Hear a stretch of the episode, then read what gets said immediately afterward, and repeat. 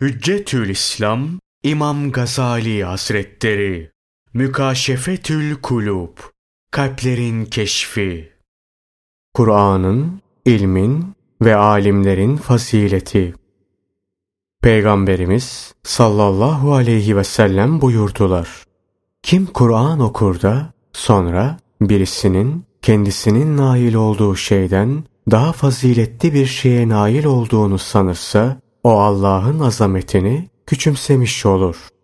Allah Celle Celaluhu indinde derece bakımından Kur'an'dan daha faziletli bir şefaatçi yoktur.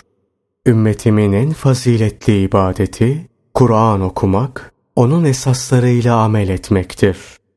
Sizin en hayırlınız Kur'an'ı öğrenip öğretendir. Bir ara Allah'ın Resulü sallallahu aleyhi ve sellem şöyle buyurdular: Demirin paslanması gibi kalpler de paslanır. Kendisine soruldu: Ey Allah'ın Resulü, paslanan kalplerin cilası nedir?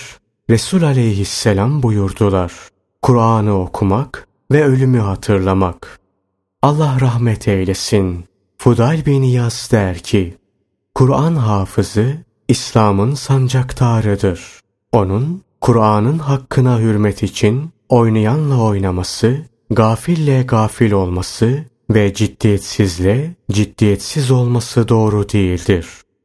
Kim sabahleyin Haşr suresinin sonlarını okur ve o gün ölürse, onun ölümü şehitler mührüyle mühürlenir.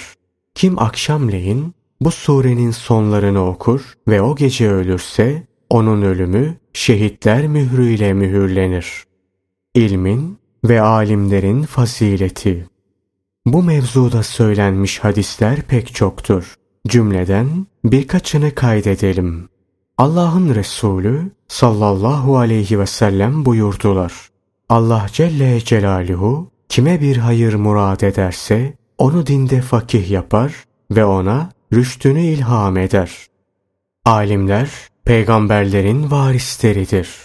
Herkese malumdur ki peygamberlik rütbesinin fevkinde bir rütbe, bu rütbeye varis olma şerefinin üstünde bir şeref yoktur. İnsanların en faziletlisi o alimdir ki kendisine ihtiyaç hasıl olunca faydalı olur. Kendisinden müstahni olunduğu zaman nefsini ganileştirir. İnsanların peygamberlik derecesine en yakın olanı alimler ve mücahitlerdir. Alimler peygamberlerin getirdikleri esasları insanlara öğretme hususunda rehberlik ederler. Mücahitler, peygamberlerin getirdikleri esasların korunmasında kılıçlarıyla cihat yaparlar. Bütün bir kabile halkının ölümü, bir alimin ölümünden daha küçük bir şeydir. Kıyamet günü, alimlerin mürekkebi, şehitlerin kanıyla tartılır. Alim, sonu cennet olmadıkça ilme doymaz. Ümmetimin helaki İki şeyledir. Bir, ilmi terk etmek. İki, mal cem etmek. Ya alim ol, ya öğrenci, ya dinleyici veya ilmi seven. Beşinci olma, mahvolursun. İlmin afeti kibir ve ucuptür. Ehli hikmet der ki, kim baş olmak için ilim öğrenirse, tevfik ve dünya ve ahiret saadetine erme nimetini kaybeder. Şanı yüce olan Allah Celle Celaluhu şöyle buyurur: Yeryüzünde haksız yere kibirlenenleri ayetlerimi idrakten çevireceğim. Onlar her ayeti görseler ona inanmazlar. Doğru yolu görseler de onu bir yol edinmezler. Azgınlık yolunu görürlerse işte yol diye onu tutarlar.